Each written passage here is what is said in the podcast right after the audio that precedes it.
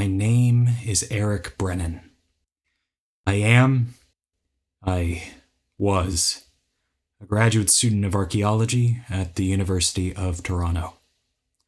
I'm writing this because I feel I need to make some kind of record of what happened to me and my partner, James Merrick, on our field season to south central Turkey in the summer of 1989.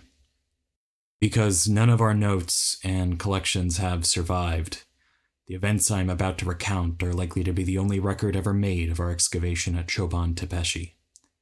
I, more than anyone, resent the inevitability that my memories will likely be discarded as incredulous and of little value to future investigators.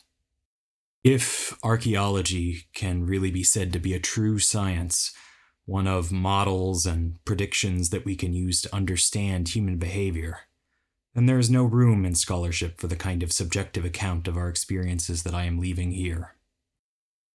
Still, there needs to be a truthful recounting of what happened to James. It isn't fair to him or his loved ones that it remains a sensational headline. And I think maybe if I can get it out, maybe if I tell someone, maybe then the dreams will stop. As master students, James and I had assisted our advisor, Professor David Sugarman, in compiling an exhaustive archaeological survey of the Konya Basin in south central Turkey. We had found a multitude of Bronze and Iron Age sites, as well as an abundance of medieval fields, abandoned villages, and roads that ran through the area in the Byzantine era, but which were abandoned by the Ottomans. What interested James and I most, though, were a handful of large circular mounds we had found dotting the landscape and a few clusters nestled in several valleys. At the time, nothing was known of the early prehistory of Anatolia, or even the Near East in general, for that matter. Our data came almost exclusively from a handful of sites found in Israel, the most famous of which was Jericho. This left huge gaps in our understanding of how the beginnings of agriculture had developed in not only a chronological, but a geographical context. How had the first domesticated plants spread across the Near East? Was it an abrupt and deliberate effort by hunter gatherers to alter the morphology of seeds through selective breeding? Or was the change from foraging wild domesticates to intensive agriculture less deliberate, more start and stop, or even accidental? How were people surviving in those times? Was the climate amenable to lush plant life, which could have discouraged early horticultural experimentation in favor of continued foraging? Were people primarily hunting for subsistence? Could such an ecosystem have even supported sedentary communities? The novelty of my thesis was going to be an attempt to combine the predictive models developed in climatology with the data obtained from controlled excavation samples in order to begin to make sense of the ancient ecosystem and the way these people, who transitioned to a completely new way of living and eating, must have been exploiting the landscape around them. If my ambitions were successful, then I wouldn't only be contributing to our understanding of the Neolithic, but also advancing our methodological approaches by integrating new datasets like dendrochronological core samples and more accurate advances in radiocarbon dating than had previously been used on Neolithic materials. James, on the other hand, fancied himself of the old school cultural historian mindset, much to our advisor's chagrin. He was more interested in art history and the more wishy washy interpretations of ancient ideology. James's work was focused mostly on late Bronze Age and early Iron Age, and in retrospect, he didn't have much practical reason to be there working with me. Of course, he reasoned, these old sites often have later occupation settled on top of them, and before we had begun our expedition, he mused of finding evidence of Hittite or Old Assyrian reuse of the site. The truth is that over the last semester, James and I had become Close. He was sort of the Aubrey to my Maturin, and when you have a partner like that, willing to have your back in the field, you don't leave them on the sidelines. We arrived at the village of Suruvadi in Konya in mid June, a few hours after being picked up at the airport by Eamon Yavuz, our trusted local consultant from the Konya Survey Project, who drove us out to the site and would help us to get settled in with the locals. We parked at the edge of the dusty little village and walked through the town. On our way, we passed by a coffee shop where Eamon introduced us to several of the village elders, who sat smoking and reading newspapers. We greeted them with an enthusiastic handshake and a friendly exchange of merhabas. Along the way, through the central dull incline of the valley over which the town was built, we passed a group of school kids playing an afternoon game of soccer, who paused in their dribbling to wave and shout at us.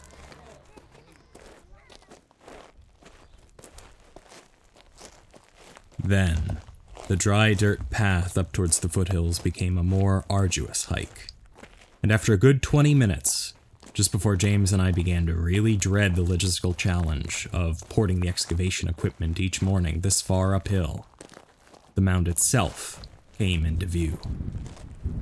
It was long and wide, and our later measurements would show it to be about 250 meters in diameter and 15 meters high. Most ancient tells that I had worked at in the past tended to be relatively oblong in shape, but this mound was almost perfectly spherical. It sat nestled beneath the bulk of the great peaks that loomed over the valley, just to the right of the central path that ran up the mountains. James, Amen, and I climbed the steep slope of the mound to stand upon its flat surface. A firm breeze licked us from that height. From the ruin's vantage, we could see the tops of the buildings of Suruvadi downhill in the distance as orange bumps on the dimming light and long shadows of sunset. And Eamon explained to us that the locals called it Choban Tepeshi, or Herder's Hill, because it stood just to the right of the path through the mountains that the local shepherds would drive their goats. At that, it was hard for me not to imagine such a place as some migratory haven for prehistoric pastoral nomads. And I suspect in James's mind he imagined it could be a node in the network of old Assyrian donkey caravans. I whispered to James. I'm I'm not seeing any sign of anything later up here. Are you sure you're in on this? Are you kidding? James scoffed. Look at this thing. Do you know how big this is? This is unprecedented. We could build our whole careers off of this. There's almost certainly some later sites down in the valley you could work on. Eamon's contacts in the village could tell us where they are. You you don't have to waste your time on this, I explained. Well, all that aside, you're gonna need some help getting started. And I want to get inside this bitch and find out what she's hiding, James said with a snide chuckle.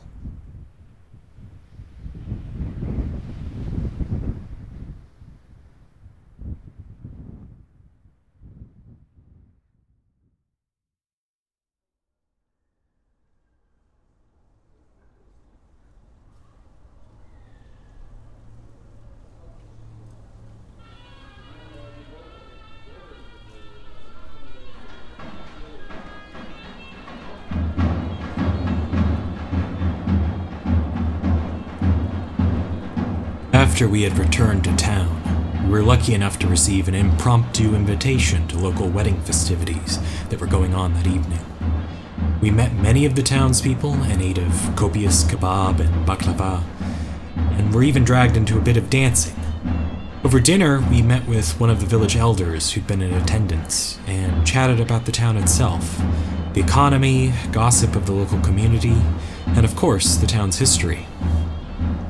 Our contact, Mustafa, informed us that although Suruvadi had been a place of interest for each of the great empires who had spread forth into Turkey, that the village itself was in no way a continuation of such experiments. It had been forcibly settled by the Ottomans in the 18th century as a trading outpost. Once the novelty of strangers had begun to simmer, we were finally able to ask, with Eamon as our translator, whether we would have the community's blessing to begin excavation at old Choban Tepeshi. in exchange for providing compensated labor for several of the village workmen, of course. After Amon asked, the old man seemed to pause, his tone rather more dour than before, as he responded asking Amon several questions. He asks why you would want to dig there. He says it is not interesting, and anyways, there are many more ruins dotting the landscape, including a Roman aqueduct and a Byzantine church. James leaned over Amon's shoulder. Tell him, tell him that we think that Choban Tepeshi is very old, and we think that what is within it will be very interesting to us. Tell him Tell him what's inside that mound may put his town on the map. Amon translated this to Mustafa, who laughed and whistled, but whose tone seemed to again sour as he continued to speak. He says that that is all well and good, but you will have a great deal of trouble finding workmen who are willing to work with you. Why's that? I asked says that there are many strange old legends and superstitions about the hill, and that ever since he was a boy, people say they have seen ghosts up there, that sort of thing. What sort of legends? James asked. Amon relayed the question. The village elder motioned for us to lean in and listen. From his pocket, he produced a cigarette, which he lit and took a deep drag from as he started to tell his story in a hushed and grave tone. Amon did his best to translate as he went. There's an old story, he says, a legend that the Christians who lived here must have started, but which was still spoken of when he was a boy. They say, you know, that when Cain was cast out of paradise for killing Abel and made to wander, that he came here to these mountains. This mountain there lived a jinn, and both forsaken by God, Cain forsook his wife and fell in love with it. Was the jinn a man or a woman? asked James. Amon tried to translate. The man laughed and told a snappy joke that had Amon also chuckling. It was a jinn, stupid. Does it matter? Anyway, our translator continued, they say that underneath the mound, Cain buried a gift he had offered that demon. Did they say what kind of gift? Amon asked the old man and replied, No, but like some kind of jewelry or something. Some treasure, as one gives to a wife. The old man continued. Anyway, they say sometimes the demon and his children come back to the mountains when they are feeling sentimental. That's just the oldest one I know about. There are countless superstitions the villagers share. You know, people seeing ghosts looking down on them from the crags, cousins of cousins going missing when they go up there at night, that sort of thing. Every shepherd here knows to avert his gaze when he brings his goats past through the mountains. Who can say when the superstition started? As for me, I am at core an atheist, but you know how it is. If people think something is true, then it becomes true. And so, I think you will have a hard time finding people willing to go up there day in and day out.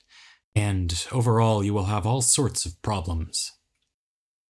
We'll take our chances, I said. Just ask respectfully if you would put a word out for laborers. We will happily pay double the daily wage, and tell him that we want to thank him for all this helpful information. Amon explained this, and the old man agreed. We wished the old man good night and returned to our guest house in town.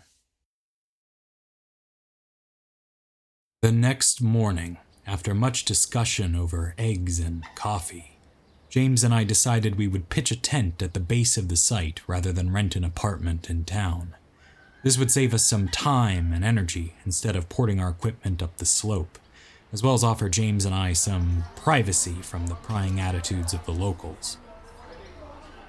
Later in the morning, we spoke again with Mustafa and Amon at the village coffee shop, where we met with the men who had come willing to till the mound alongside us.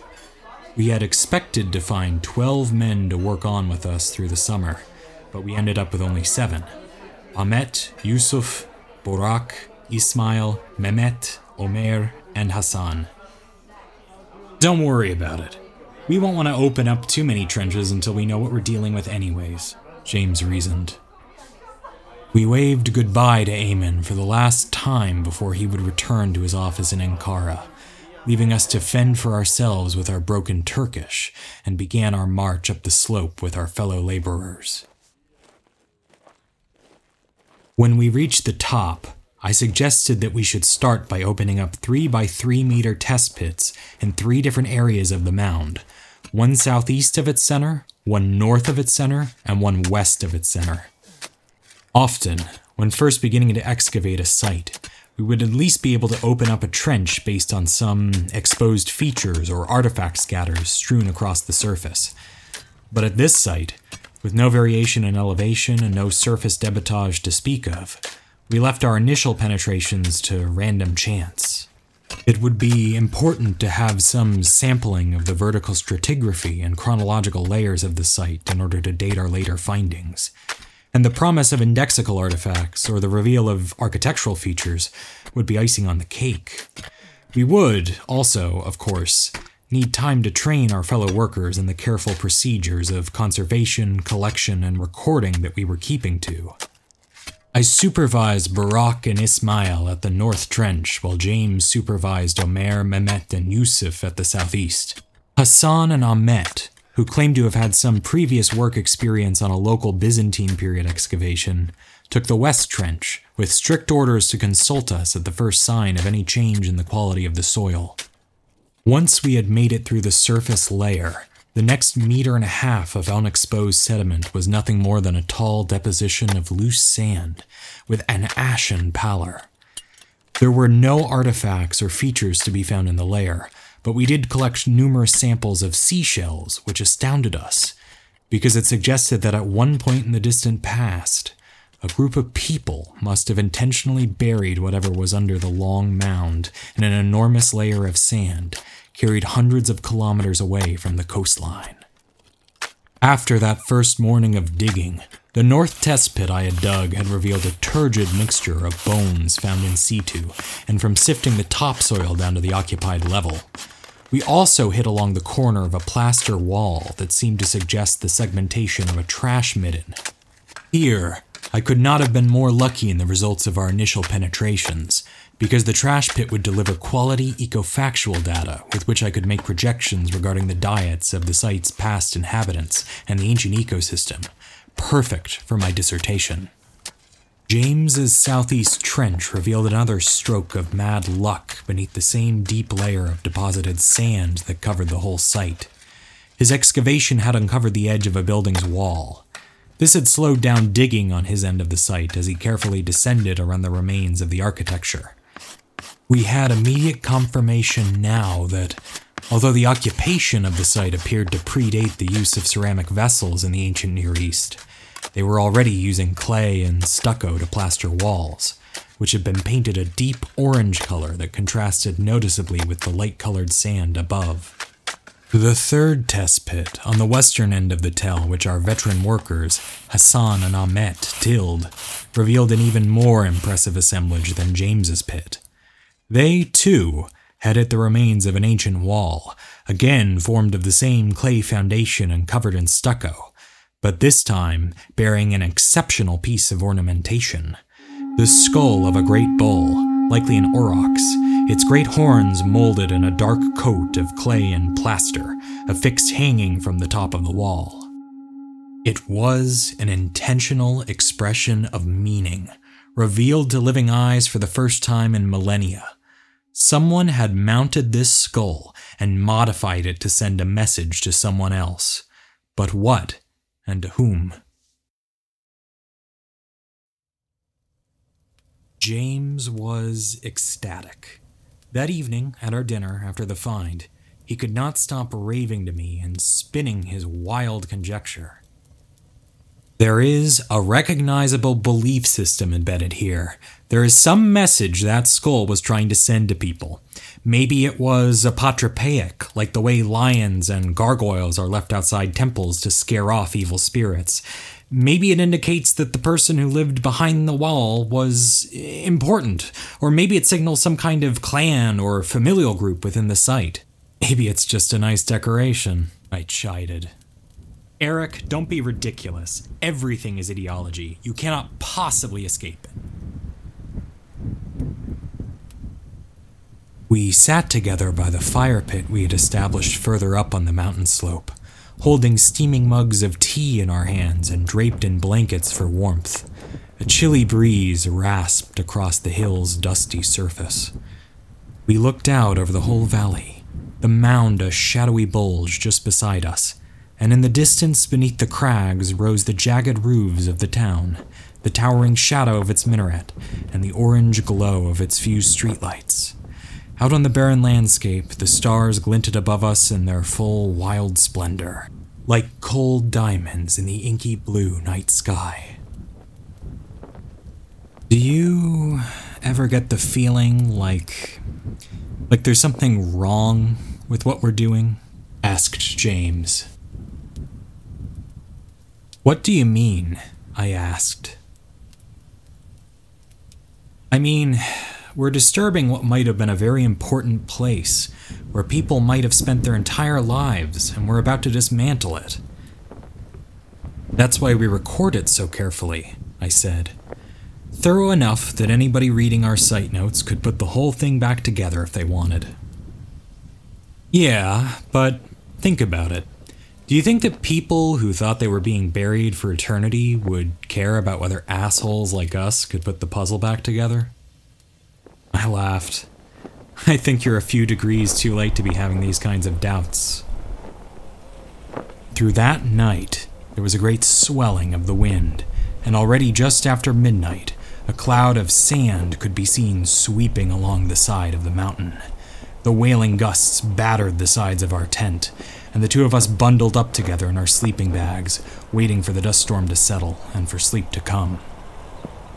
But as the night drew on, the moaning of the wind began to take on a different shape.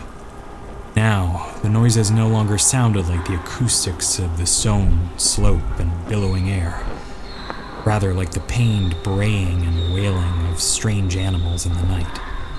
Whatever was out there in the storm began to sound all at once like the howling of wolves, the bleating of goats, and the yowling of wildcats. And yet, it was distinct from any one of those particular noises, so that neither James nor I could quite put our finger on whatever it was.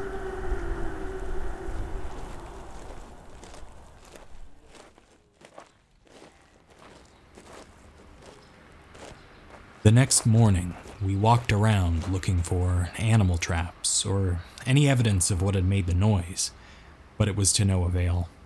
All that we found were a series of stone piles, no doubt left by lollygagging shepherds who passed their flocks through the trail across the mountain slope.